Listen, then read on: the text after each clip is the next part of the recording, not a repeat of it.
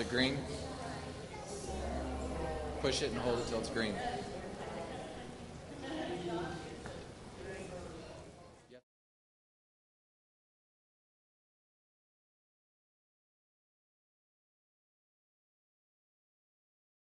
to read really powerful passage here.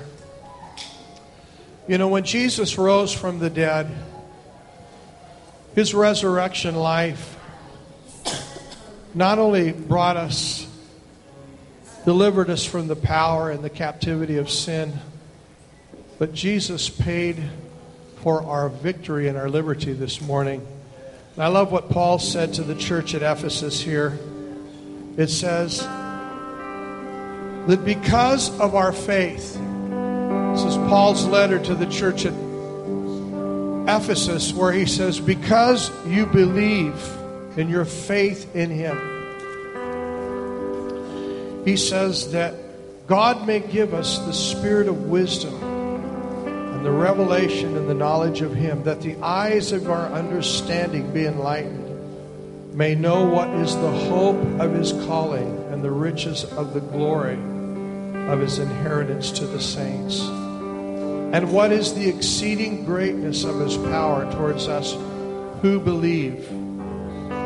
Which he worked in Christ when he raised him from the dead and seated him in the right hand in heavenly places, far above principalities and power, might and dominion, and every name that is named.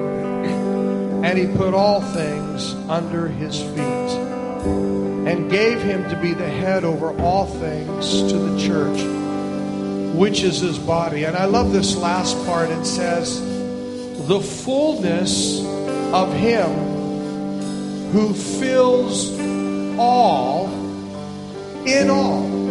That's powerful.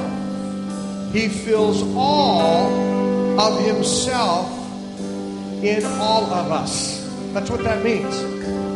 To fill all in all means he fills all of himself in all of us this morning. Those who are believers. How many here out here are believers?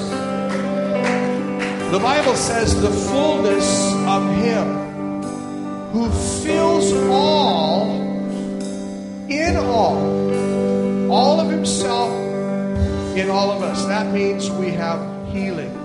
We have resurrection power we have victory over sin. We are triumphant. We are more than conquerors. We are chosen. We are blessed. The Bible says He's raised and seated us together in heavenly places. You are victorious because of Jesus. We're going to just commit this time to the Lord. I, how many of you are ready to be taken into the heavenlies this morning? God has amazing things. He's going to open our eyes today. He's going to open our hearts. He's, we're going to hear the sound of angels. You believe that?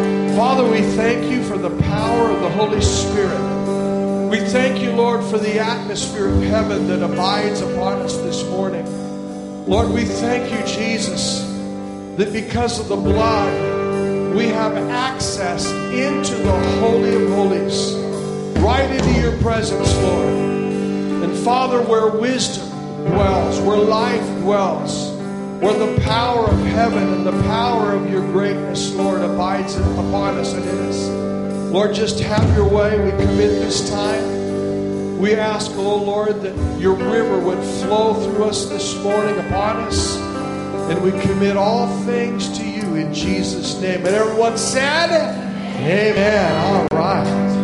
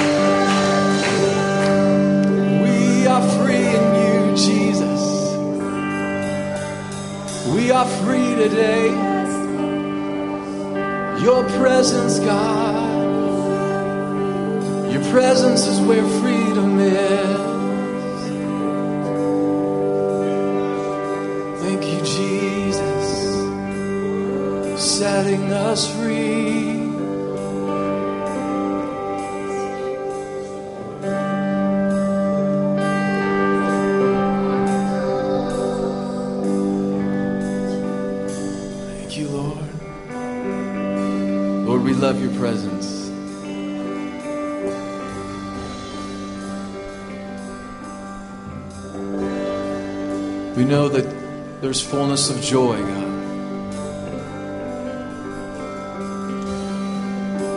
We know that there's so much for us in your presence. Lord, just make us aware of your presence today.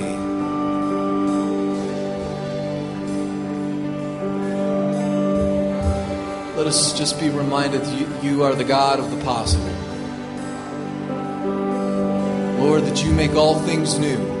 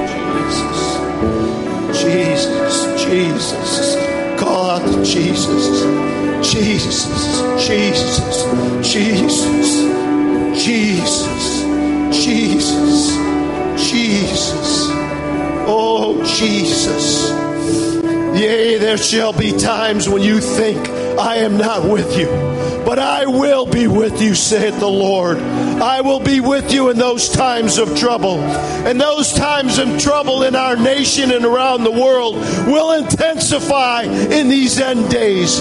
But as you stay close to me, as you seek my face, I shall be with you, and I will be with you in the deep waters, and I will be with you wherever you go. You call upon my name, saith the Lord, and I shall be with you always. Do not forget that you are my child. And because you are my child, I will not let you go far away. For you are mine. I have called you, and I've shed my blood for you. And I will be with you, and I will be with you always because I love you so much. Call upon my names. My name is the name above all names. And when you call upon me, I will show you who I am. I am your Father, your Abba Father. I am your everything. Call upon the name of the Lord. Hallelujah. Thank you, Jesus. Thank you, Jesus. Oh, thank you, Jesus.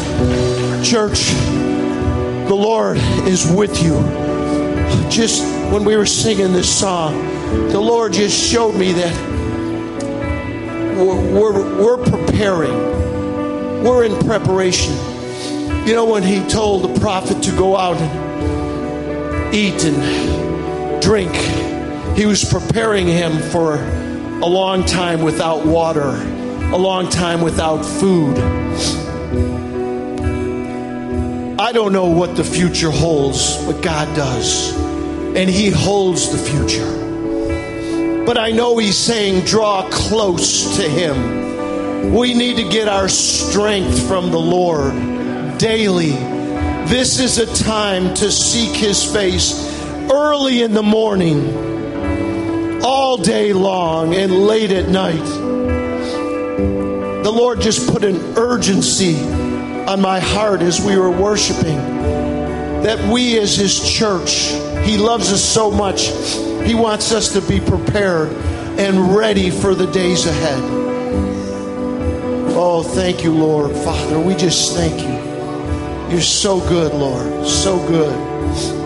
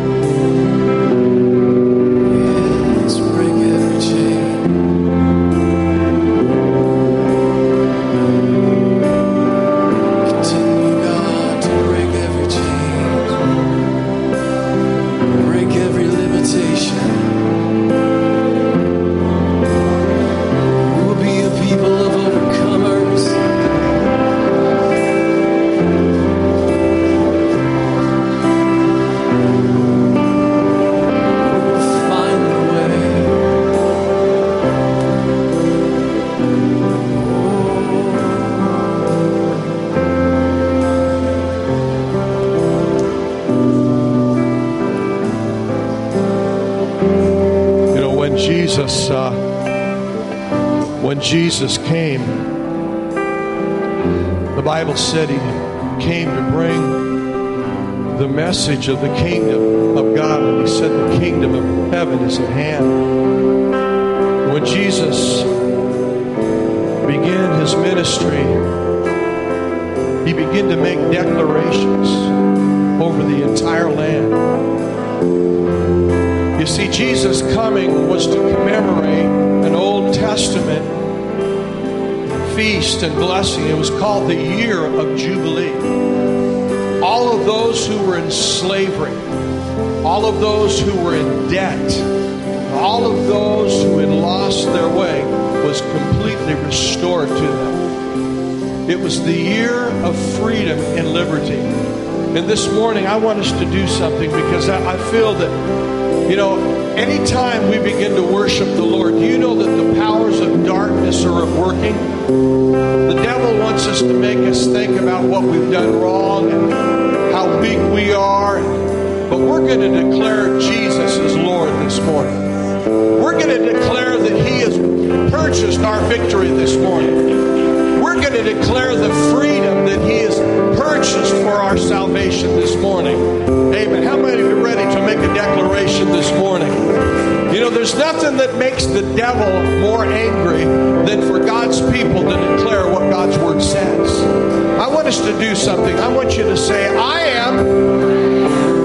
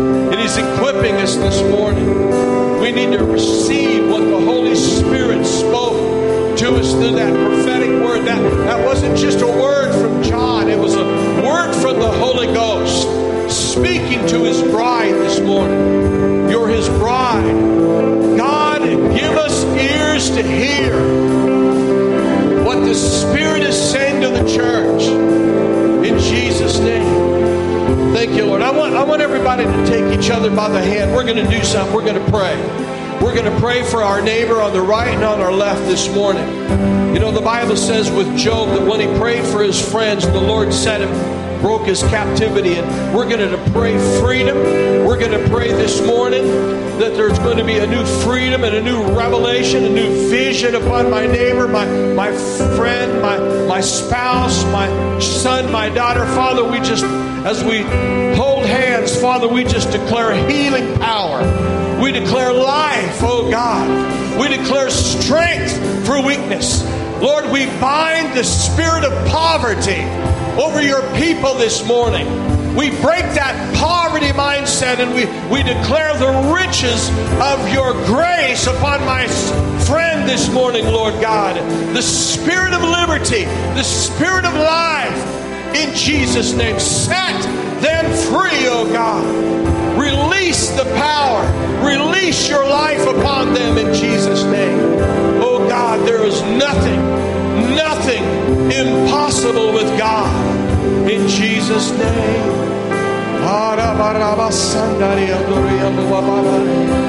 Thank you, mighty God.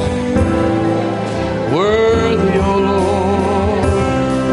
Amen. Amen. You know, the Lord spoke to me this morning. There's someone that you've come this morning. If you've been fighting a prescription medication addiction, Lord spoke to me. Says, I'm going to break that spirit it's a demonic, unclean thing. You've been addicted for years on something, and the Lord wants to set you free this morning. And I want you right now to just say, I am free in Jesus' name. For whom the Son sets free is free indeed. Someone came this morning with an oppression. The doctor diagnosed you as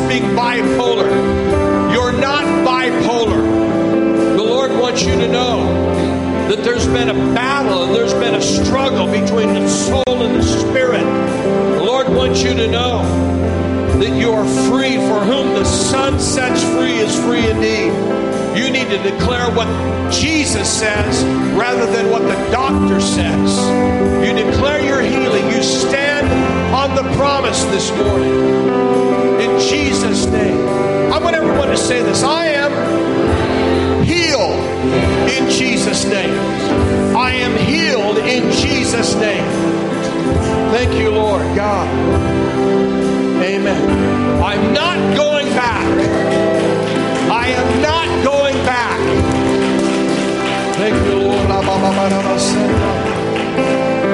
Thank you, Lord God. Thank you, Lord God. Thank you, Lord God. Amen. There's been several been several this morning that have been struggling with a spirit of fear. There's been a spirit of fear that's gripped your heart. And there's someone this morning, you've been isolated and you've just been cut off. And you've, you've just kind of crawled into a hole in your own emotions in your heart. And the Lord wants to release you out of that spirit of shame and spirit of fear. And He declares unto you this And He comes this morning to release you from the, the prison of guilt and condemnation this morning. He comes to set you free this morning.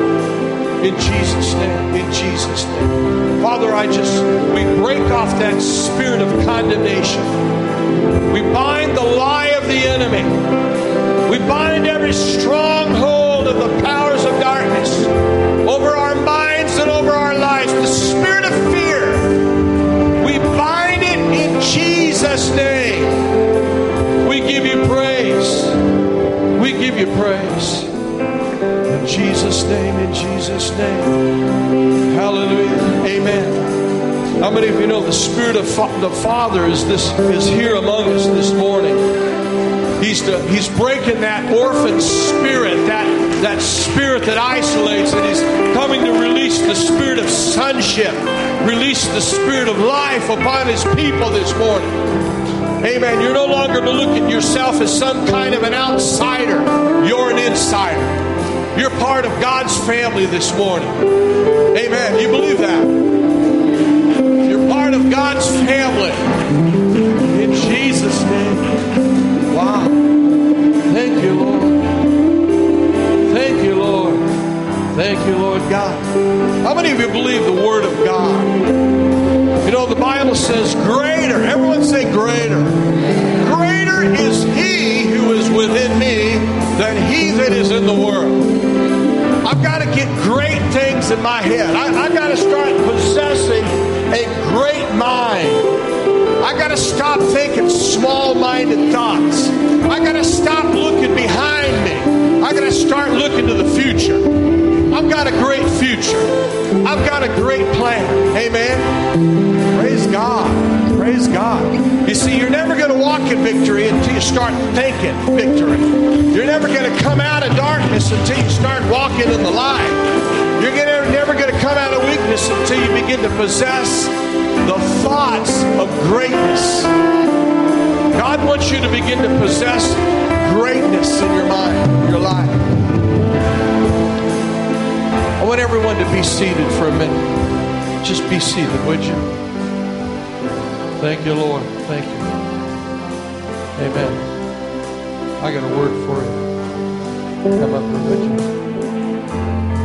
Amen. The Bible says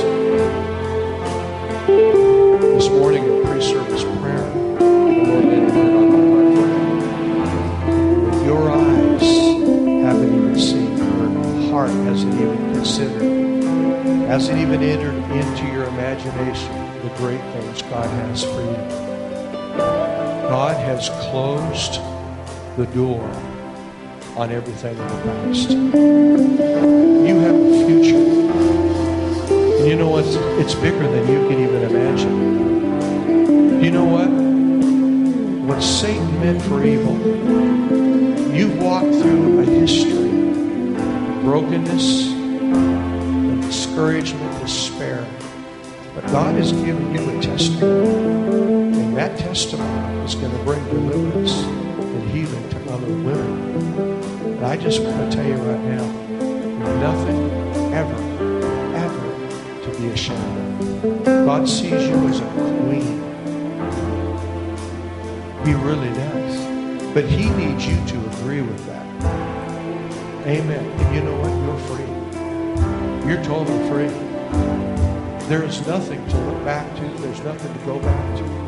God has given you a future, and He wants you not to think about this head. He wants you to move forward in your heart. He wants you to start living and acting, talking and thinking like a free woman. And let me tell you something else from your Heavenly Father. This is from your Heavenly Father. He's proud of you. You know, the Bible says, when my father and my mother forsake me, the Lord will take me up. He wants you to know. He takes your ashes and he gives you beauty. He gives you the oil of joy for mourning, the garment of praise for the spirit of heaviness. You've been like a dry tree, and now he's planted you by a river. And you're going to experience the refreshing, both you and your husband. God has an amazing plan for you. It's bigger than what you can even think. You, you said, you said this to yourself. I've walked a walk, and I've walked a life that others haven't. You said that. You said, I've, I've gone places, I've experienced things that others haven't. I've been hurt where others haven't. But your problem is no problem, and it's nothing. God, God takes pleasure in choosing you. He's chosen you even before you were in your mother's womb. I, I, I just felt like the whole, this morning, pre-service prayer, the Lord spoke to me. He said, you tell her that there's a new day. You're going to see things begin to loosen up and break. I see finances beginning to move in your life. I see your health being restored. God's going to touch some things in the area of the physical body where doctors are here. Just see the Lord doing a work. In, the area of the organs in your body that are restoring. Father, we thank you. The Lord comes this morning to bestow a word, a word of honor. He comes to honor you. He comes to let you know that your shame is in the past. It's a day of honor. It's a day of promotion, saith the Lord. Expect great things. Praise God. Give me a thought.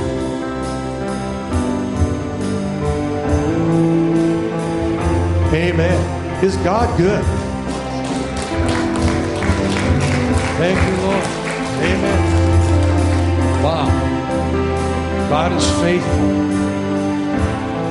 You know, folks, I want to tell you, I, I believe the Lord is bringing a paradigm shift in our lives. He's first of all, He has to do it in the way we think. Proverbs 23 7 says, For as a man thinketh in his heart, so is he. God's bringing a paradigm shift in our thinking because we'll never live differently until we think differently. And God is bringing this shift in your life because He's going to use you and use your life as a testimony of his, his abiding grace. Amen.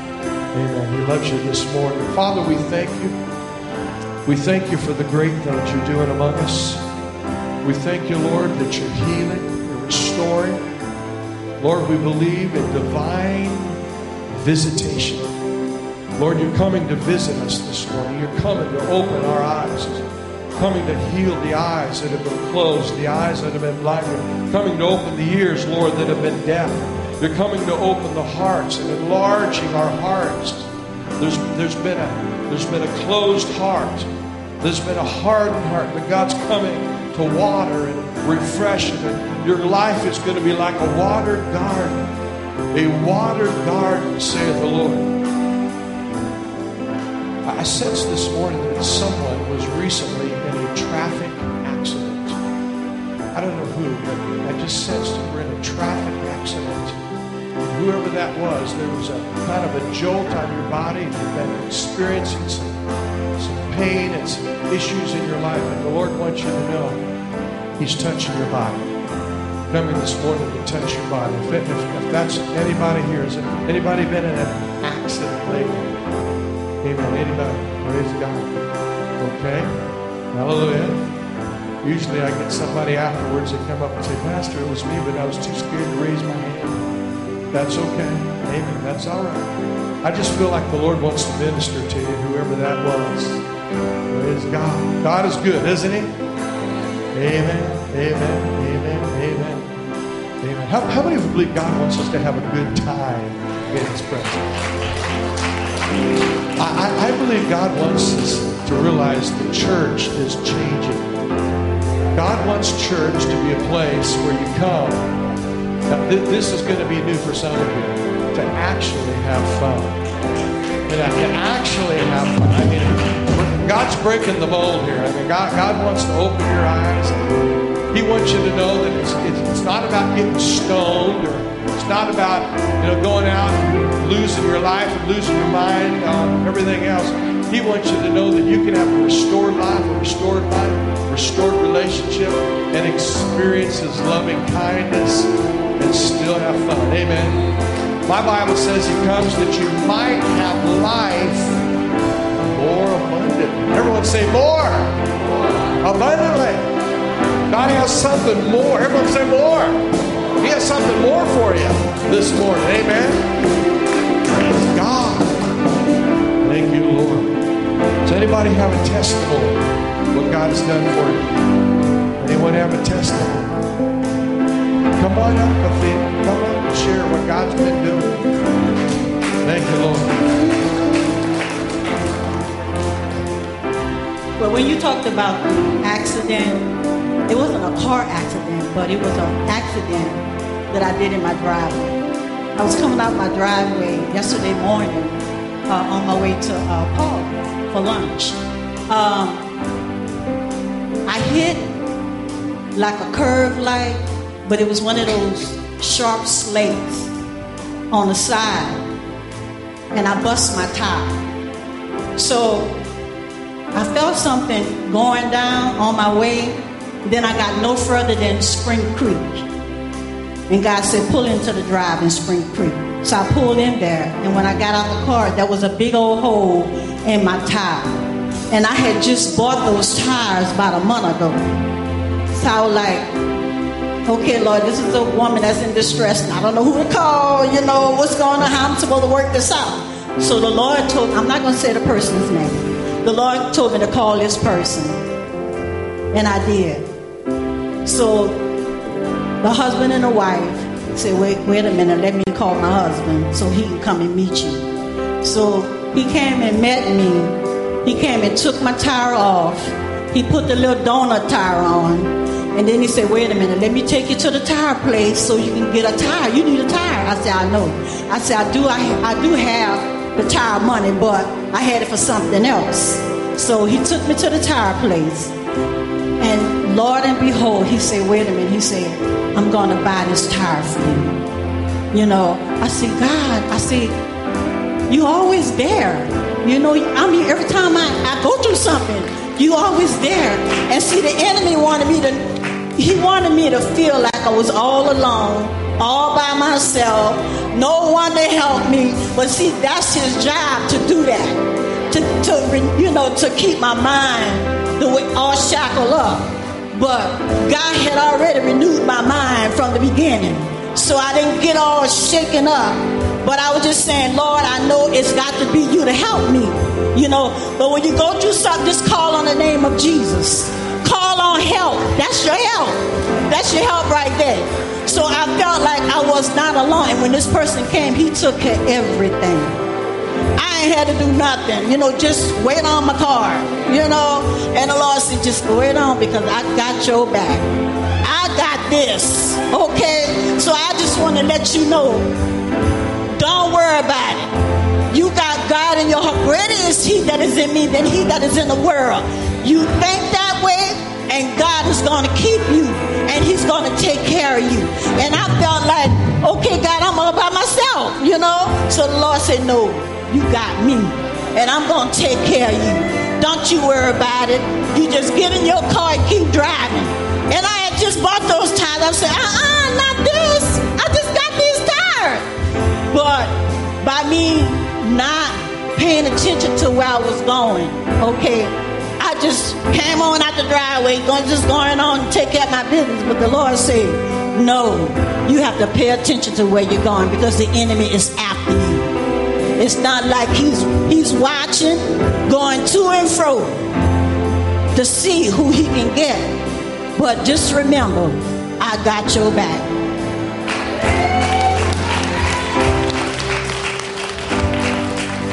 Wow, wow, that's awesome. Amen. Come on. Praise God.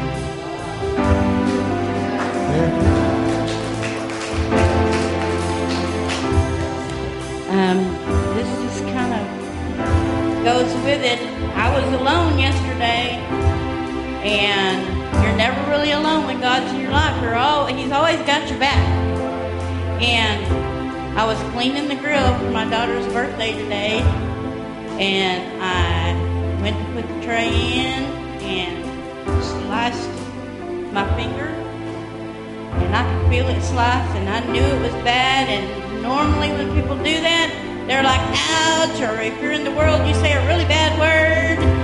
But I don't know why, but out of my mouth comes, I will not get stitches. And I was bleeding bad. So I went in the house, and I knew from seeing other people get cut really bad, when I put that underwater, I was going to scream. So I decided I'm not going to scream, I'm going to sing. So I stuck my hand under the water and I started singing as loud as I could. What a friend we have in Jesus. And then I said, out of the blue, that the woman with the issue of blood touched the hem of Jesus' garment and she was healed. And I said, and so am I. And I pulled my arm out. That cut was sealed shut and no blood. So Jesus has your back. Right. I am the Lord that healeth thee. Amen. You know, as, as uh, I have a strange word, did somebody have some happy pancakes this morning? I, I, I literally felt like the Lord speak to me. Somebody had some happy pancakes. And I, I don't know. Did, did anybody have any pancakes at all? Anybody? All right. Well, I, they're all. I don't know. Maybe it was waffles, but I thought the Lord said happy pancakes. The reason why I said that, I felt like the Lord said that He's going to baptize your home with happy pancakes.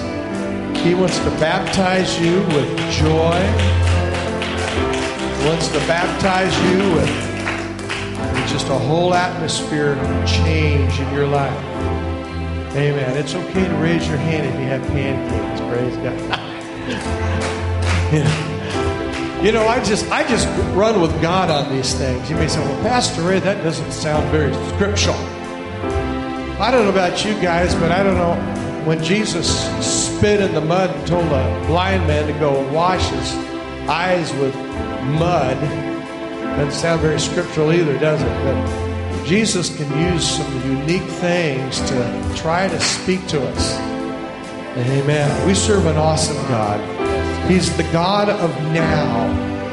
He's the God who speaks now. Amen. Well, it's Memorial Day weekend. We know there's a lot that are gone on the weekend on vacation, and, but we're having fun. We're having church. And by the way, you are such a blessing. Turn to your neighbor and say, You're amazing. Turn to him and say, You are amazing.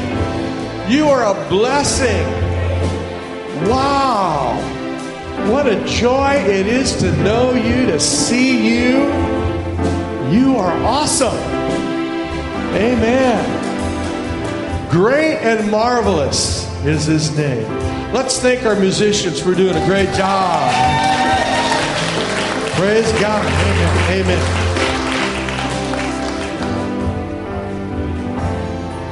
Amen. If our ushers want to go ahead and come down, we're just going to continue our breaking our freedom in the area of our finances, right? You guys better run. You know, Althea was given that word about, you know, and I believe that's just encouragement for our finances this morning. But she had to ask God what to do, right? It was something so simple. She had to say, God, what should I do? And God gave her a name, and she, then she had to call that person, right? What if she said, oh, no, I don't, you know, she had to be okay with that. We have to be okay asking for help, right? So I just want to say, God, we just thank you for our finances. We thank you for every blessing that we have. And I just speak freedom over our finances for anyone who needs to this the boldness to ask for help or whatever it is that they would just come to you for your arms are wide open and you are a good and a giving God. And so I just pray this money would be used for your glory and your kingdom. We just thank you for this awesome morning and the testimonies that have come forth and just to honor you in every way. In Jesus' name, amen. All right. Well, it is Memorial Day weekend. Tomorrow is our uh, Memorial Day. Usually we go to the lake. So um, if you have not done that or you're new, you know, um, there is out on the table, there's a little map that kind of tells you what part of the lake we go to. There's also um, details in here. It's Collin Park at Lake Lavon. And um, we're set to go. It, uh, the, right now, the weather is cloudy, I believe. So if it does rain, there will be an email or something that comes out that says we've canceled. But we'd love to have you. It's fun. Bring your own food. But Pastor Ray has the boat, and we swim if you want to swim. Just hang out. Bring your dog. Bring your friends. It's a good time. And then our summer schedule kind of changes for the summer. We don't do Wednesday night classes. Um, we kind of do something different every week.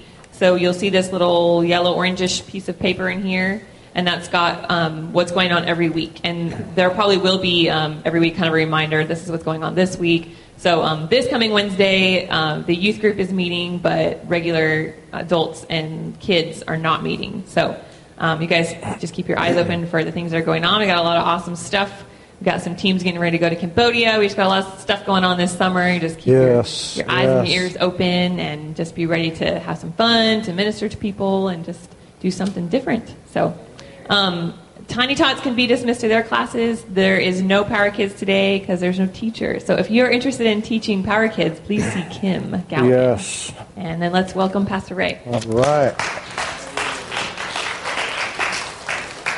Wow, wow, wow, wow. Well, we're going to have a great and awesome summer. Yeah, there's where it's not that we don't believe in teaching, but we're just going to kind of change some things up, do a lot of relational things.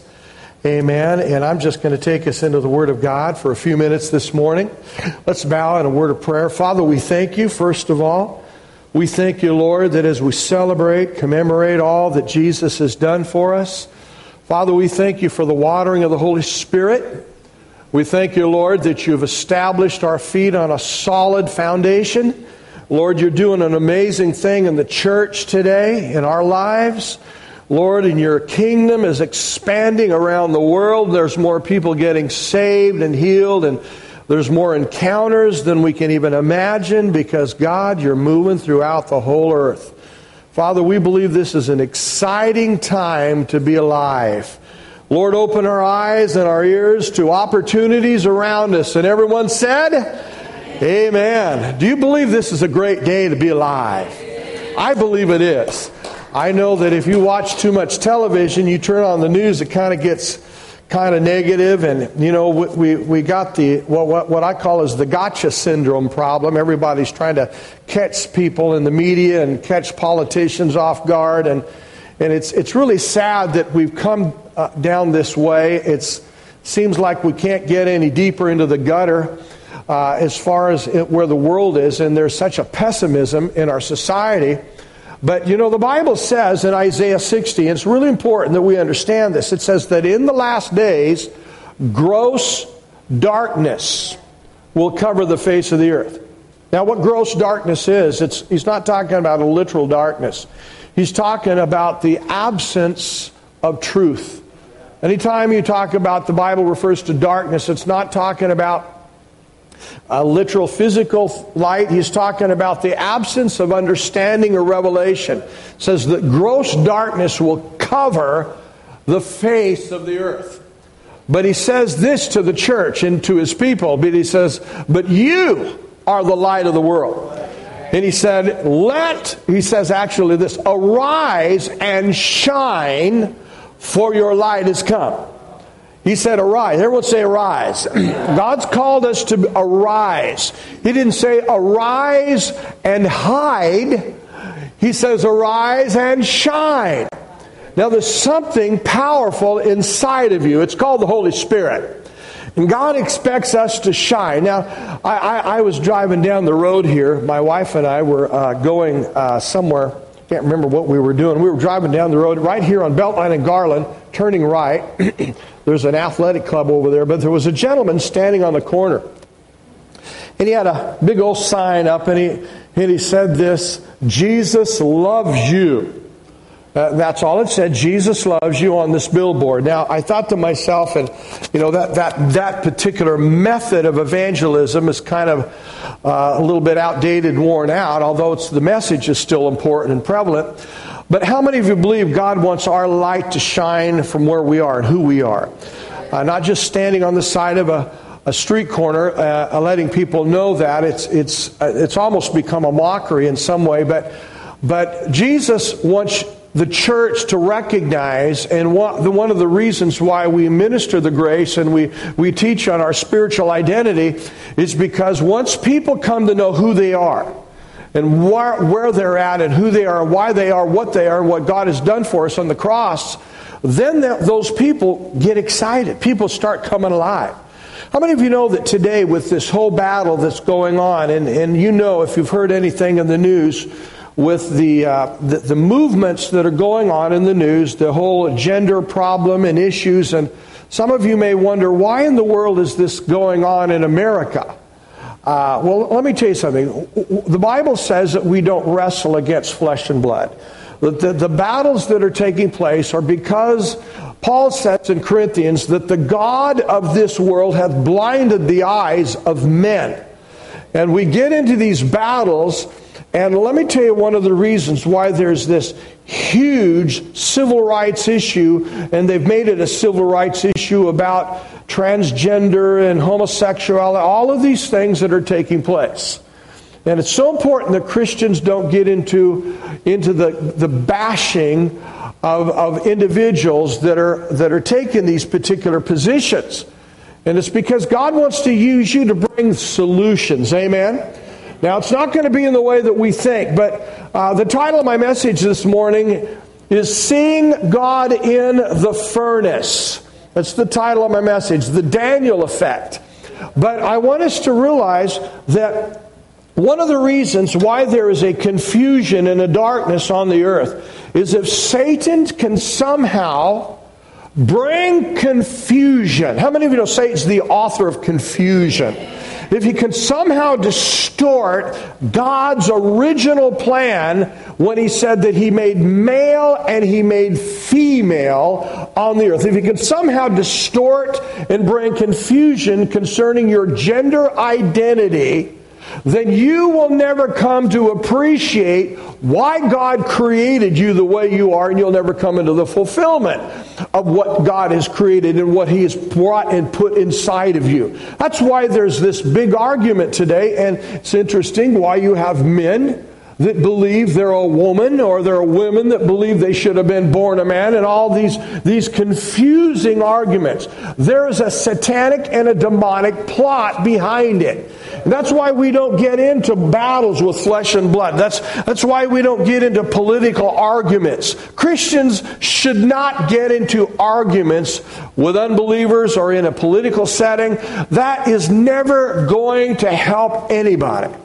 In fact, I've come to find out that when people want to argue with me about the Bible or with Christianity, what they're, what they're usually trying to do is either prove a point or they're trying to catch me off guard. It doesn't serve any purpose.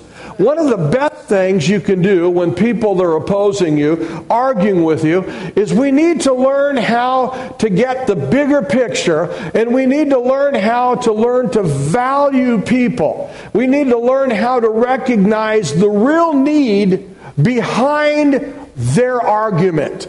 Because their argument is nothing but a front to test your faith to see if you are really real, if you're really genuine. I've come to find out with unbelievers and people that don't know the Lord that when I don't argue with them, when I don't fight them, but I rather show them love, the love of God, they have a greater respect. And I come to find out that love is one of the most powerful ways of disarming an argument.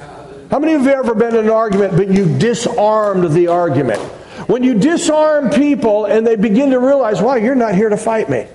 You're not here to argue with me about Jesus or your Bible or your Christianity. I will not argue with people. Do you know why? Because it's fruitless. It doesn't work. But when you begin to meet a need in their life, all of a sudden they say, Why do you care so much? Why, why do you, you know, I just slandered you. I just slammed you. I don't like you. And I don't believe in the God that you preach about. Why are you showing me love? And you begin to say, because I love you because we have a God who loves you. You see, how many of you know love always disarms people? Love is what causes their defenses to just fall apart. Now, Back in the book of Daniel, I want you to jump back with me for a few minutes in the book of Daniel. Daniel chapter 3. I need to say something this morning because I've had a couple of us in our church thought, Pastor Ray, man, your message last Sunday brought some confusion. How many were confused with me last Sunday? Amen. Pray. I'll pray for you this morning. Amen. Praise God. Well, I, I want you to know that I am not compromising any biblical standards. I, I, I, uh, I want you to know that I still believe that Jesus' death on the cross is powerful and his death washed away our sins. I still believe that if we don't repent, if we don't turn, if we don't learn to receive the promise, the riches of his grace, I do believe, the Bible teaches this, that there is a real hell. There are real devils. There are real demons. I do believe there's a real heaven. There's a real hell. Uh, the Bible says in Romans chapter 1, I don't want to get, go down this road this morning, but the Bible talks about that there is a wrath to come. There's a wrath. Now, we are living right now since Jesus coming, and when he comes back again, we are living in what the Bible refers to as the dispensation of grace. This is a window of time. Everyone say a window. You know what a window is? A window is a, a door of opportunity. We are living in a time where God's grace is abundant upon the planet In fact, Jesus said to the Pharisees in John 8, He says, I did not come to judge the earth in his first coming. He did not come to judge the earth. But when he comes the second time, Malachi 3 and John 8 and other passages, Matthew 24, when Jesus comes the second time, the Bible says he's going to come and in his wrath he will consume his enemies. So there is a wrath to come. But that's not what we're preaching. That's not the message now. The message is the message of hope, the message of faith, love, and hope, the message of God's grace. Why is it that? Because it's the goodness of God that leads us to repentance. It's not the wrath of God. Now, there is wrath. There is the wrath of God, but it's not wrath that leads men to repentance. It's the goodness. Everyone say the goodness.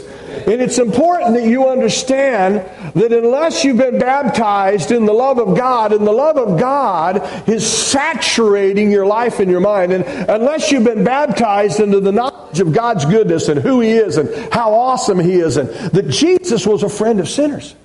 Jesus likes evil people. Jesus likes perverted people. Now, he does not like their sin. He does not like their ways because it destroys them. But he loves them as people.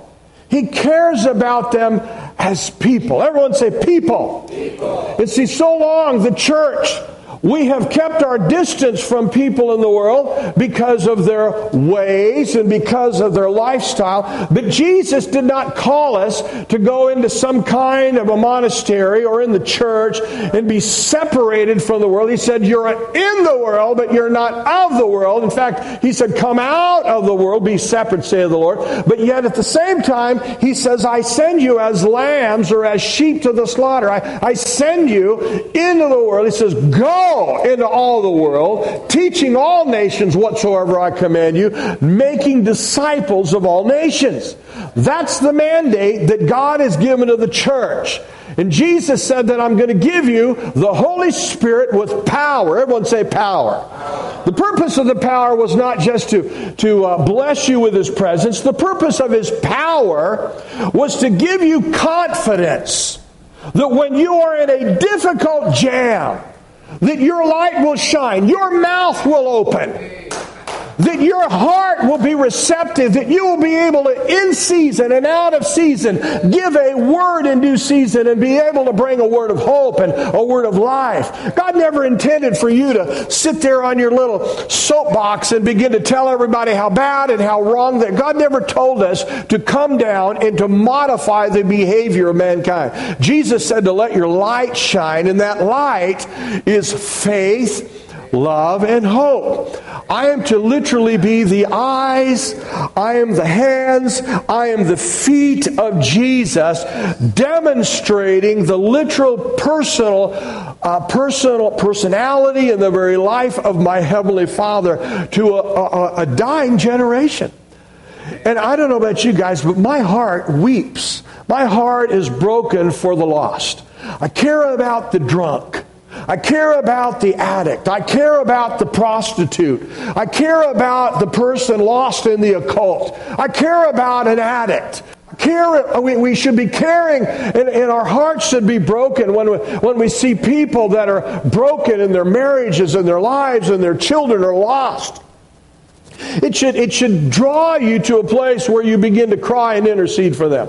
If you have no heart for the lost, if you, if you have no desire to win the lost, I, I, I want to ask you this morning do you have the love of God abiding in you? But our nation is changing right now. Now, in Daniel chapter 3, I want to just start here. Daniel, remember, was living in a season, in a time, very shortly. I need to say this as background. Daniel was living with three other Hebrew boys, and the story really uh, uh, is, is centered around these four Hebrew children. Now, of course, there were several hundred thousand Israelites under the captivity of Nebuchadnezzar, who was world power, a very dominating world power. The Bible says that this man was a very evil. He was a very wicked. He was narcissistic. He was self absorbed. He was very wealthy. And the Bible says in Daniel chapter 2 that God had given Nebuchadnezzar all of the realms of every kindred, kingdom, and nation around the world. God gave that power into his hands. It's in Daniel chapter 2. But Nebuchadnezzar kind of let it all go to his head. He was a narcissist, self centered, self absorbed, and uh, many co- scholars today liken Nebuchadnezzar to Adolf Hitler. In fact, probably even worse.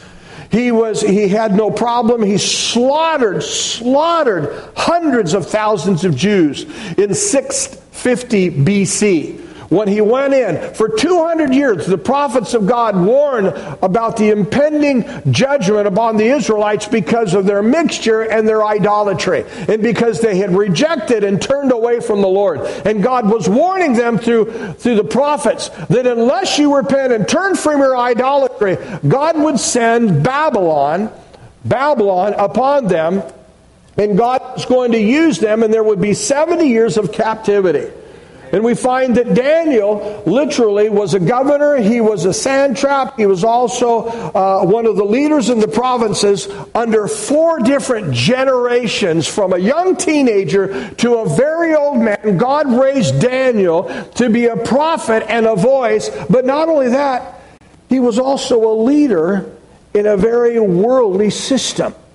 Now, my point is this, folks. How of you believe that for several decades, the church in America has been focused on the rapture. I don't know about you, but I'm going to kind of date myself. But I remember when I was in Bible college back in 1973, no kidding. I'll never forget the majority of my Bible college class believed that we would not see the year 2000. We thought that 2000, we were going by certain timetables in my Bible college, and we thought Jesus, there were books out, by the way, there were books out that were saying Jesus was going to come by 1988. Well, guess what? 1988 came and gone. We're still here. In fact, we're here in 2016. Well, my point is, what happened was the mindset. I even had two college buddies of mine that made this commitment. They said, you know what? We're going to take the Nazarite vow. We're not even going to get married because Jesus is going to be here and we're all going to be out of here by 1988. By the way, those two guys finally got married. But they, they, they made they really had this idea, but here's what happened. While the church was focusing on the rapture, we left education, media, and we left the media and politics. The church had no influence over politics, education, and the media. And guess who took over in America? You have uh, uh, this, this sway of our, our generation today, a lot of people, they begin to realize, you know what? We need to captivate the young people of this generation. The church, for decades, did not have an influence over the media, over education, and over politics. And, but now we're finally realizing we should have been awake. We should have been alert. we were not aware of what was going on because we were just, we had that rapture mentality. God, get me out of here. And that was a wrong attitude. Uh, by the way, I, I was guilty of that myself. God, get us out of here. Jesus is not interested in just getting the church out because there are people he loves. There are people he died for, and there are people he wants to save. And he wants to use you to do that. But in Daniel chapter 3, we find that Nebuchadnezzar, for the sake of time, Nebuchadnezzar just had uh, an idea and he's had a dream by this time. he's acknowledged Daniel and has set him, promoted him in Daniel chapter 1. In Daniel chapter 2, Daniel gives the interpretation of the dream, and Nebuchadnezzar is impressed by this young Hebrew boy by the name of Daniel. The Bible says who God had, had endowed with wisdom and understanding and also the interpretation of dreams. By the way, folks, this is not a book in the Bible about four young boys who are weak that are just kind of hanging on uh, for God to deliver them. These guys recognize that even in these dark, evil, oppressive times, they recognize this as times of opportunity. How many believe that Christians should be more excited when days get darker? We need to be more excited. We need to be saying, you know, this is opportunity time. We're not closed in and we're not kind of going underground. No, that's not what we're doing.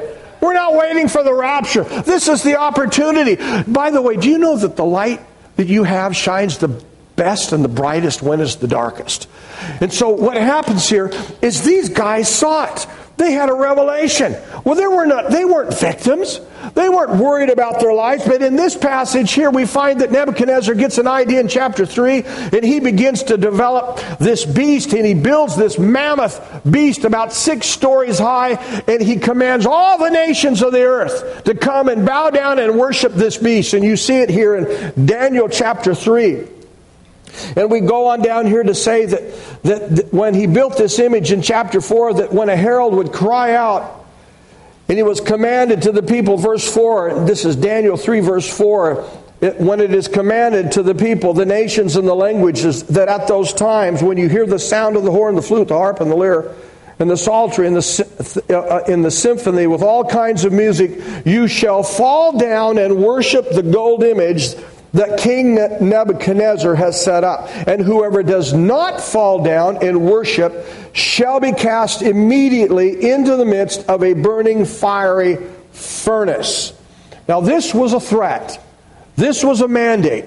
And so the music goes out, the command is sent forth, and what happens is everybody bows down. Everybody begins to bow down to the call. Now, how many of you know that there's a call going out today?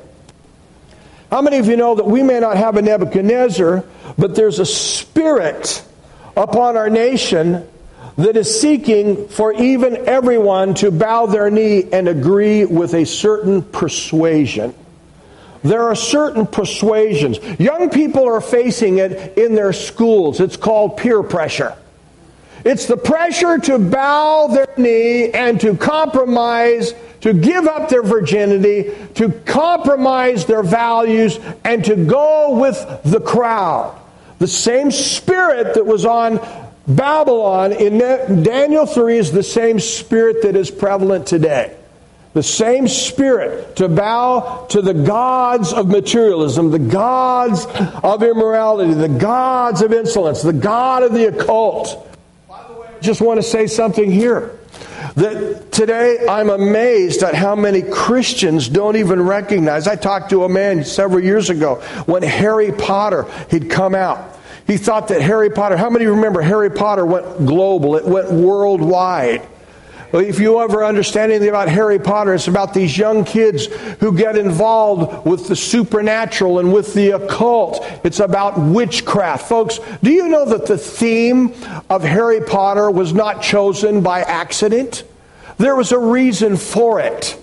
It is to open their minds and their eyes to the power of a hunger and a desire that's even within all mankind. Do you know there's a desire in all of us to know what's supernatural? Because you were created supernatural. But what's happened is Satan has taken what God has even meant for good, and Satan has taken it to pervert it and to make witchcraft something that is a game or something you can play with, that it, it's just harmless.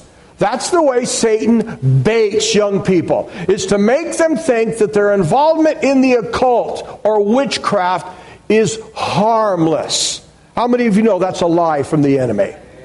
Do you know that right now, since Harry Potter, the, the books came out, the movies have come out all several couple decades now? Do you know this is from the Barna report that I took uh, some time ago that it has created an interest worldwide where 17 percent of teenagers worldwide, because of Harry Potter, have seriously considered witchcraft as a lifestyle. That's a dangerous thing. Witchcraft is something you do not play with. If there are Ouija boards, you need to burn them. The Bible talks about in the Old Testament and the New Testament, especially in the book of Acts, when Paul went into Ephesus, they took the books, the charms, the occult figurines, the symbols, and they burned it. Why? Because it's not a game. There are spirits behind those things. There are lying spirits. There have been people that have lost their lives because of the occult. By the way, today, and it blows my mind, where young people today are getting on these video games, internet video games, uh, Warcraft, all of these demonic figurines. Folks, this is not something you mess with. Yeah, but Pastor, it's just a game. I, you know, I shoot him, he dies, the demon dies, he comes back alive. No, you don't understand. The message behind that is a message to empower you to think that you have powers beyond your own human powers. And it wants to give you that kind of sensation. And it's a lie, it's birthed out of hell, and it's intended to distract and to deceive you. I want you, I, I think this is so important. When we get into Daniel chapter 3, we find these things very alive and working in the, in the nation of Babylon, by the way, which is the province of Iraq today. But notice as you come down into verse uh, 16, some of the uh, Chaldeans came to the king and said, By the way, king, there are some people that do not want to bow down. There's some that are not going to bow down to the image that you have made. And so they bring them before the king, and the Bible says in verse 13 that King Nebuchadnezzar was enraged and fury uh, as they brought Shadrach, Meshach, and Abednego. And then as they brought them before him, the, the king responds that says that if you will bow down when the music plays, good. But if you will not worship, you will be cast immediately into the midst of the burning fiery furnace. And who is the God who will deliver you from my hands? The guy's kind of arrogant, isn't he? He seems to think that he is even above God here. I love the response of Shadrach and Meshach. He says, and Abednego answered, verse 16, to the king, O Nebuchadnezzar, we have no need to answer you in this matter. Wow, what a thing to say to a king. We have no need to even give you a response. How many of you know it's, it's great to know that your God is bigger than any king? But listen to the response of these young men.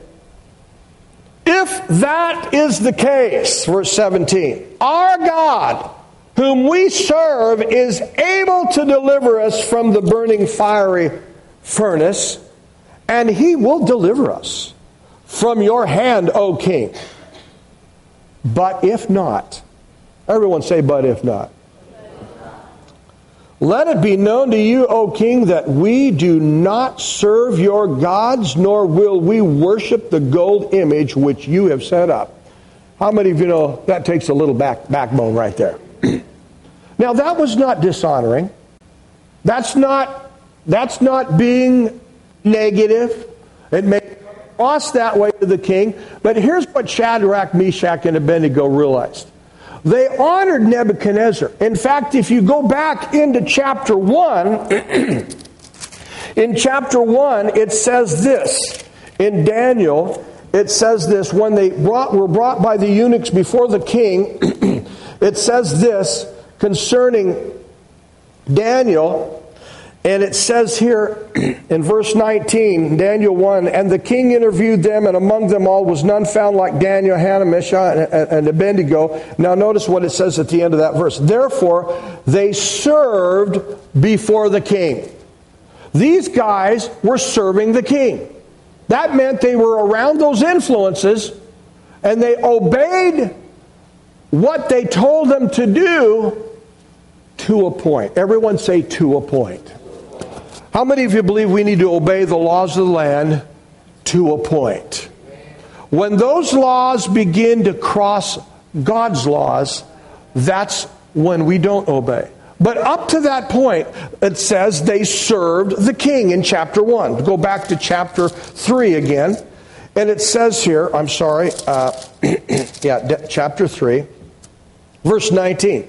Then Nebuchadnezzar was full of fury and the expression of his face changed toward Shadrach, and he spoke, commanded that they should heat the furnace seven times more than was usually heated. He commanded certain mighty men of valor that were in his army to bind Shadrach, Meshach, and Abednego, casting them into the burning fiery furnace. Then these men with, were bound in their coats their trousers, their turbans, and their garments, and were cast into the midst of the burning fiery furnace. Therefore, because the king's command was urgent, the furnace exceed, exceedingly hot, the flame of fire actually killed those men who took up Shadrach, Meshach, and Abednego.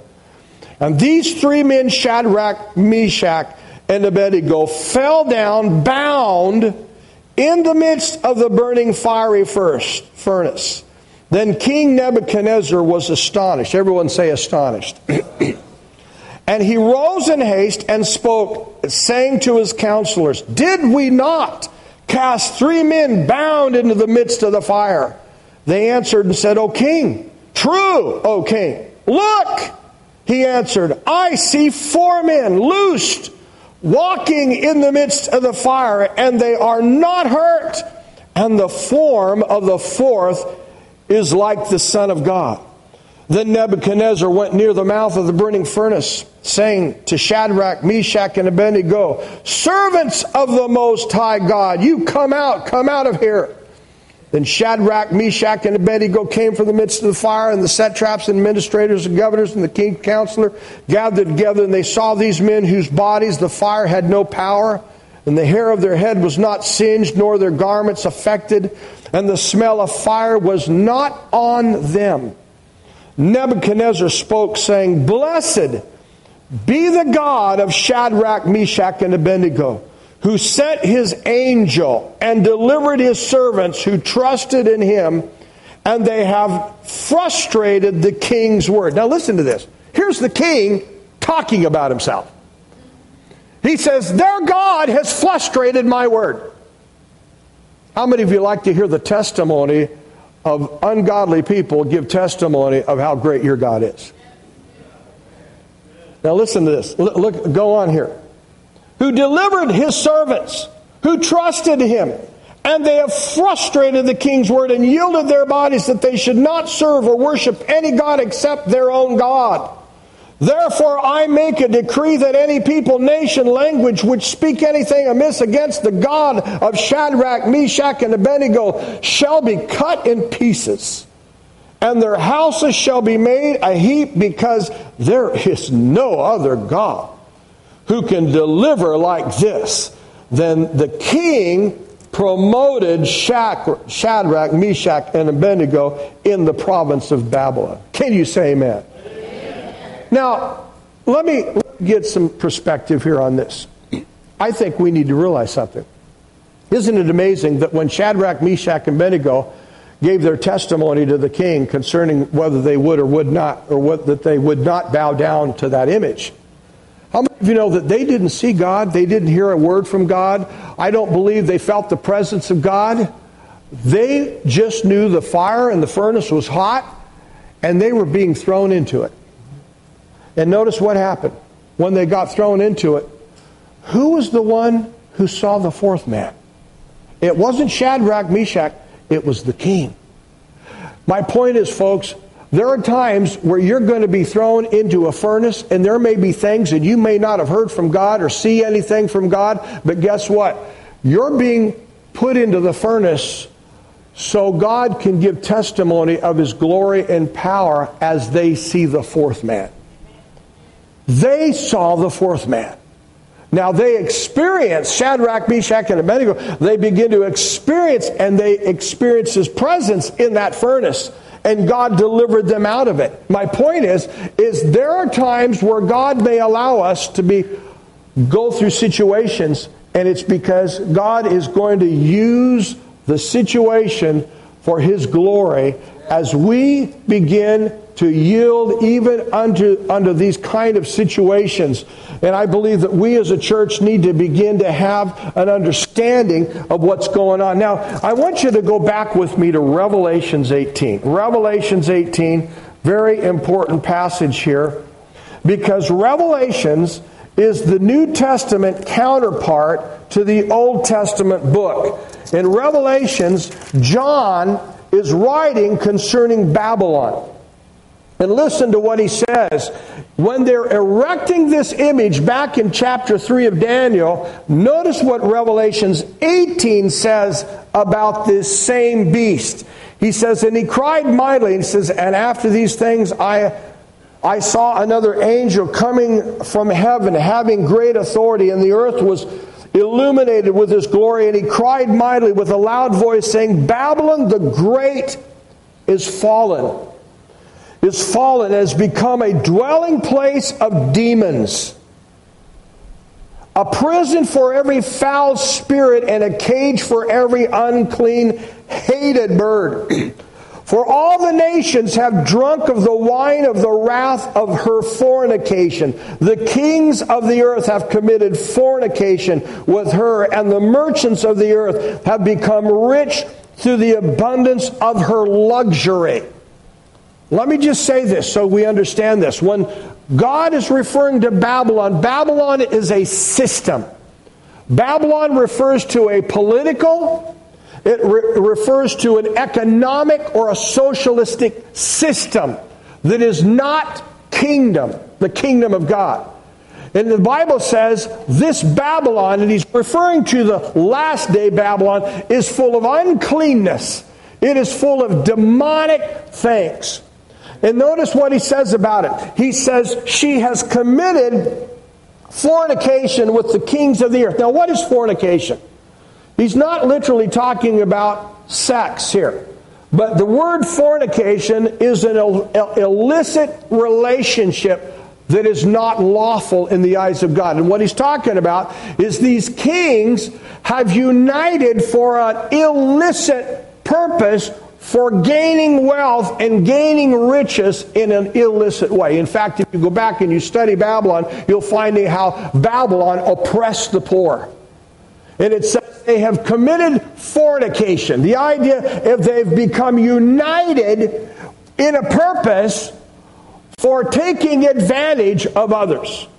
In fact, if you go back again, I, I, for the sake of time, but he goes down here and says, notice what the word of the Lord in verse 4, and another voice from heaven saying, Come out of her, my people. Everyone say, My people. Lest you share in her sins, and lest you receive her plagues. For her sins have reached to heaven, and the God hath remembered her iniquities. Now, this is, by the way, this is yet to come. This is a prophetic word. And notice what it says in verse 7. I want you to hear this because this is, this is talking about the world system. In the measure, verse 7, that she glorified herself and lived in luxury, in the same measure gave her torment and sorrow. For she says in her heart, I sit as a queen, and I am no widow, and I will not see sorrow. Therefore, her plagues will come in one day death and mourning and famine, and she will utterly be burned with fire. For strong is the Lord God who judges her. And the kings of the earth who committed fornication, lived, lived luxurious with her, will weep and lament for her when they see the smoke of her burning, standing at a distance for fear of her torment. Four times this phrase, standing at a distance, in this passage. And God begins to talk about, jump down with me into verse 22 of the same chapter, Revelations 18. And the sound of the harpist and the flute and the trumpet shall not be heard in you anymore. Notice the same language that was back in Daniel 3. Somebody's calling. Hello shall not be heard in you anymore. No craftsman, no craft shall be found in you anymore, and the sound of the millstone shall not be heard. Now, notice that. And the light of the lamp shall not shine in you anymore, and the voice of the bridegroom and the bride shall not be heard in you anymore. For your merchants were the great men of the earth, for by your sorcery all the nations were deceived. This, this, this, is, this is powerful stuff here. Whoa. Are you following me this morning? Do, do, you, do, you, do you know what is, what's going on here? Let me tell you. God is talking about the system, the world system that is going to be judged. There's a judgment coming. You may say, well, Pastor Ray, man, well, what are you talking about? Well, God warns in Revelations 18 that God's people need to come out of Babylon. Now, that, that, God's not saying for us to go into some mountain and hide away. No, God is saying that we need to be careful not to be caught up in its illicit relationship of deceiving people and manipulating other people for our own profit. That's what he's referring to. And the deception, because it was making money, it was all about becoming famous. It's all about getting bigger and richer at the expense of putting others down. God doesn't like that. God doesn't like the way people treat people if it's ungodly and illicit. And so God is warning here. Now, I want you to go back into, into Daniel chapter 3. Because what the Bible is teaching here is that we have these four Hebrew children that are making a difference by becoming a voice.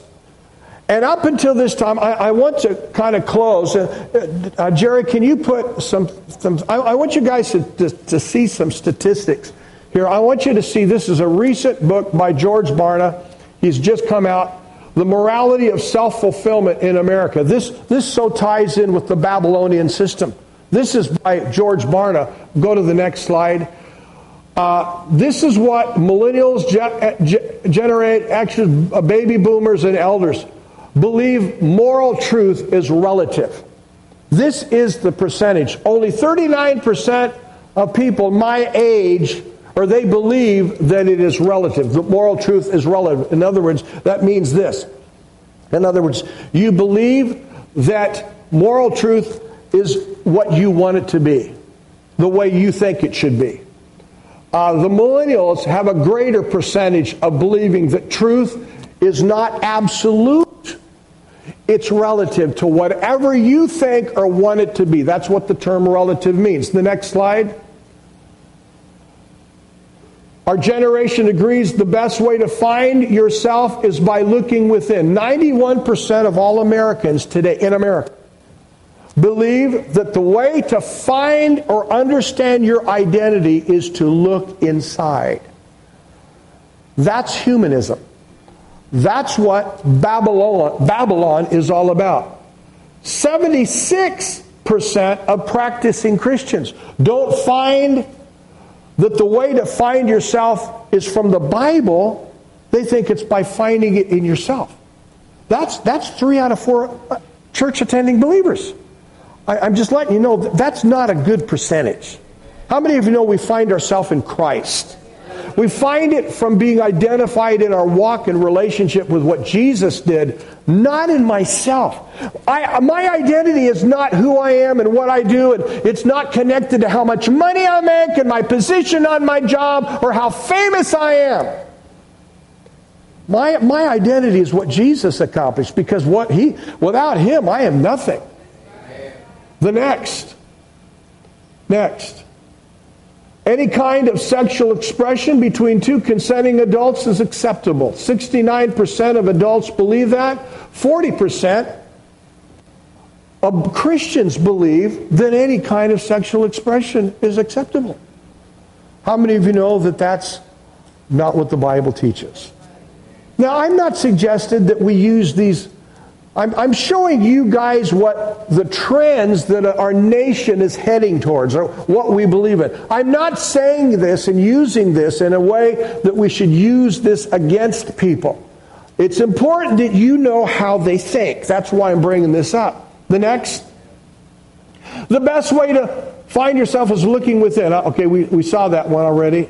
Uh, people should not criticize someone else's life choices. 89% of adults believe that. 76% practicing Christians believe that. Now, I don't believe criticizing people ever helps anybody. But, but we, have a hard, we, we have a hard time speaking up, though. Next. Uh, to be fulfilled in life, you should pursue the things you desire most. 86% of all Americans feel that way, adults. 72% of practicing Christians think that if you're going to be fulfilled, you've got to pursue what you want. How many of you remember what Jesus said? That a man who finds his life will lose it. But if you lose your life for my sake, you will what? You'll find it. See that that's this is contrary to what Jesus taught. Next, the highest goal in life is to enjoy it as much as possible. That's our world. That this is Babylon. 84%, 67% of Christians believe that my whole goal in life is to be happy. Do you know that you can be happy and still not have joy and be fulfilled? Being happy, if all your pursuit is to be happy or to do things that make you happy, you're never going to find it. Jesus taught that. That's what this says. People who can believe whatever they want, as long as those beliefs don't affect society, is okay. 61% of practicing Christians believe this way. 79% of all adults. Next. That's it. Well, how, how, should we, how should we deal with this in closing? I, I want to I want you to go back with me in your Bibles, just in closing here. I want you to go with me to some scripture. 1 Timothy chapter 2. What does the Bible say that we need to do? 1 Timothy chapter 2, verse 1.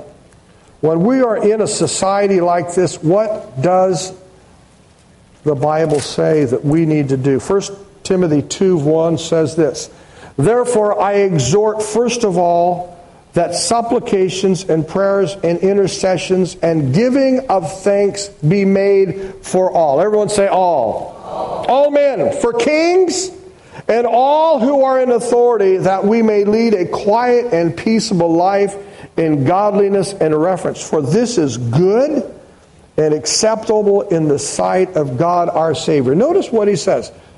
My responsibility as a Christian is to pray for my leaders and to give thanks. Everyone say, give thanks.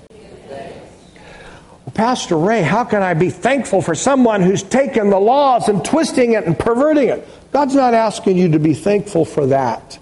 But He is asking you to be thankful that God is still in charge. See, I can be thankful. Let me tell you something. You need to preserve your attitude. You need to keep a right attitude all the time because people are watching you.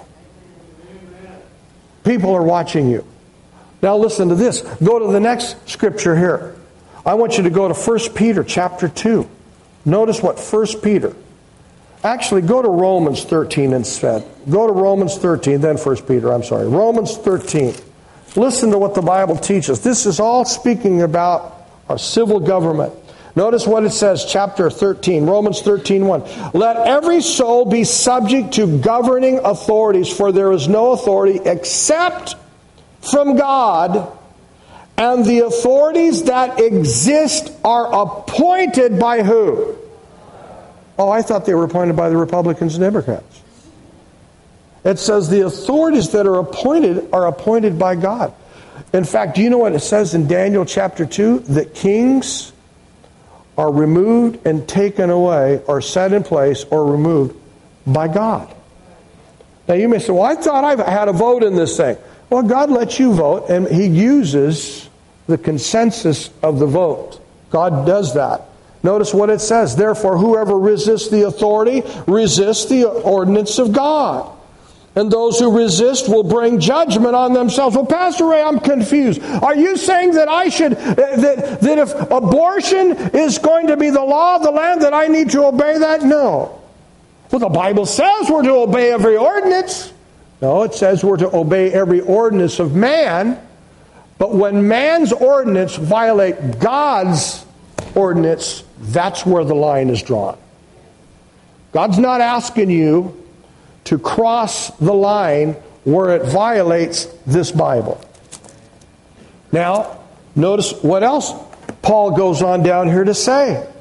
For rulers are not a terror to good works, verse 3, but to evil, to want to be you do you want to be unafraid of authority? Do you want do you, do what is good and you will have the praise of the same? For he is God's minister to you for good. I remember one day I got a citation, speeding ticket, and I took, looked at this cop policeman, and I didn't, I, I didn't like it that I got a citation. But I said, Do you know that you're a minister of God? And he says, What? I said, You're, you're a minister of God. He says, No, I'm not a minister. I'm a policeman. I'm a Garland policeman. I said, Well, I know you're a Garland but the Bible teaches that you are a minister and a servant of God. And I am so thankful you're doing your job. And he looked at me.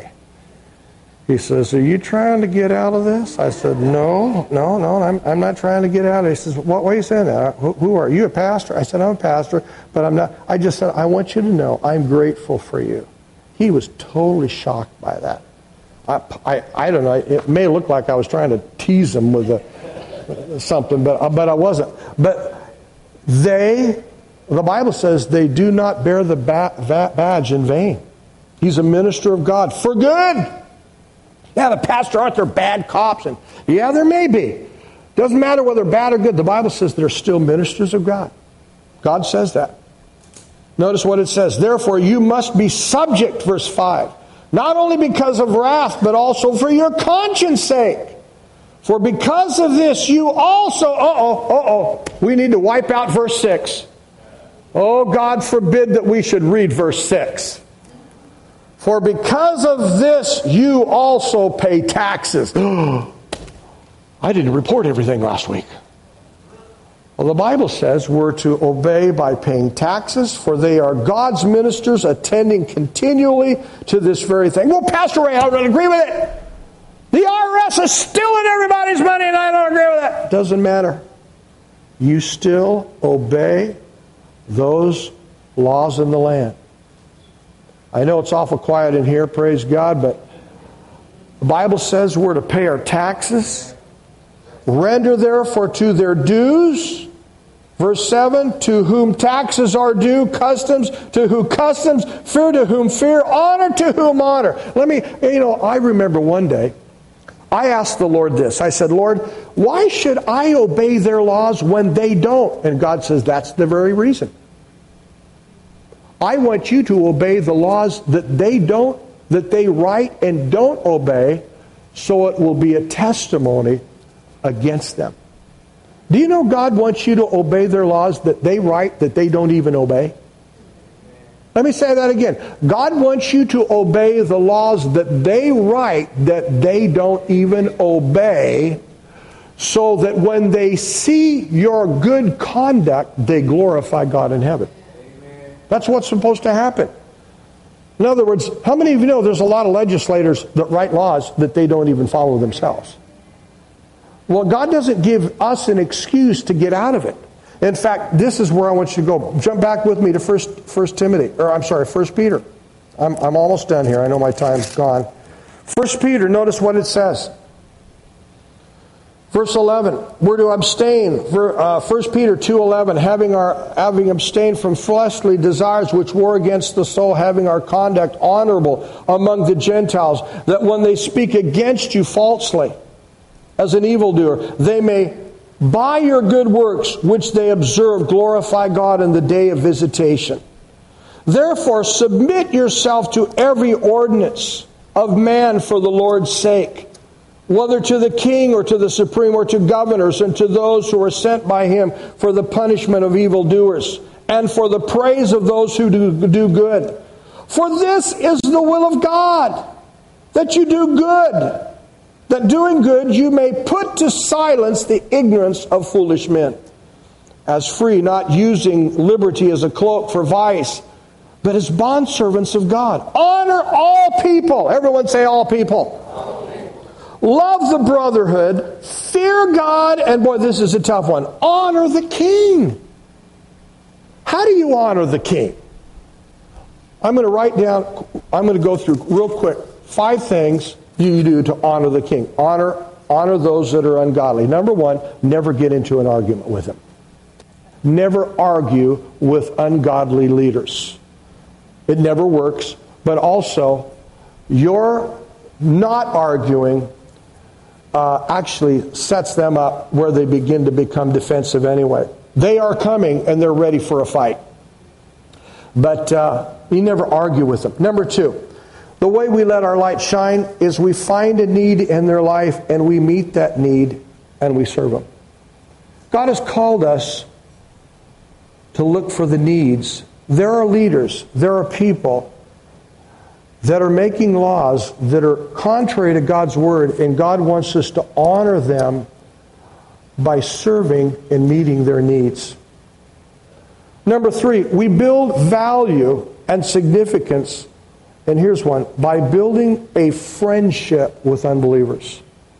We need to build friendships. We need to learn how to build relationships, building value and significance. And the last thing, we create an atmosphere of honor by praising and affirming the positive things that leaders have done. We need to look for the positive things, even though there's a lot of ungodly things. You may say, oh, Pastor, why would you do that? The Bible says, honor the king. God is calling us to be separate. It is easy to tear people down. It is easy to argue. It is easy to get into a biblical debate. But when God says for you to love and honor the king, do you know what you're doing? You are letting them know that they're important, that they're valuable. And the last thing is this you're going to gain their ear. You're going to gain the ear of people that are in opposition against you because you value and you respect them by focusing on their needs and valuing them as a person. I, I'm not for the laws. There's a lot of laws that are contrary to God's word. And I, I told this person this last week. Uh, Pastor, what if, what if our government, government comes to New Life Fellowship and says, I must hire a transgender to be on staff at New Life. I told this person, and I'm telling you, I will be put in prison before I hire a transgender individual. It's not that we don't love them, it's not that we don't care about them, but I will, I will allow myself to be arrested for that because it violates God's word. But I will pay my taxes. I will obey their speed limits. I will do all the other things that need to be done. But when it comes to God's laws, we will not cross those lines. I hope I'm making sense today on these things. We're coming into a really politically charged atmosphere, and Christians are in battles and they're arguing and on the workplace and families and churches. And folks, God has called us to be peacemakers.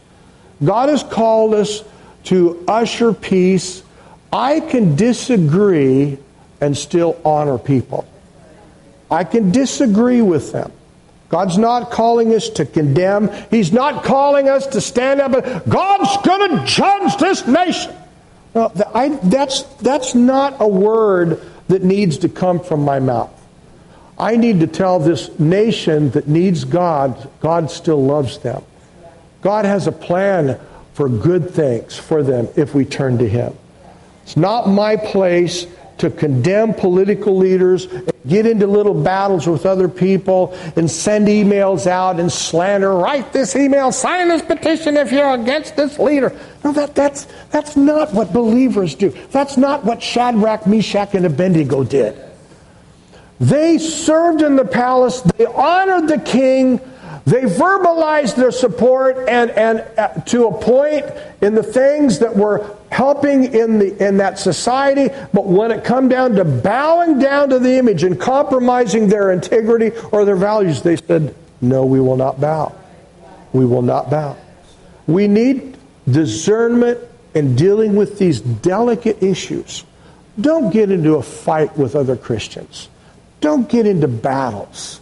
It doesn't serve any purpose. Just say, we need to pray.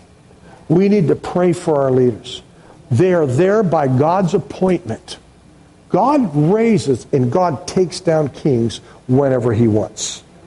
Amen. Are you hearing me? I know I went way over this morning. Please forgive me.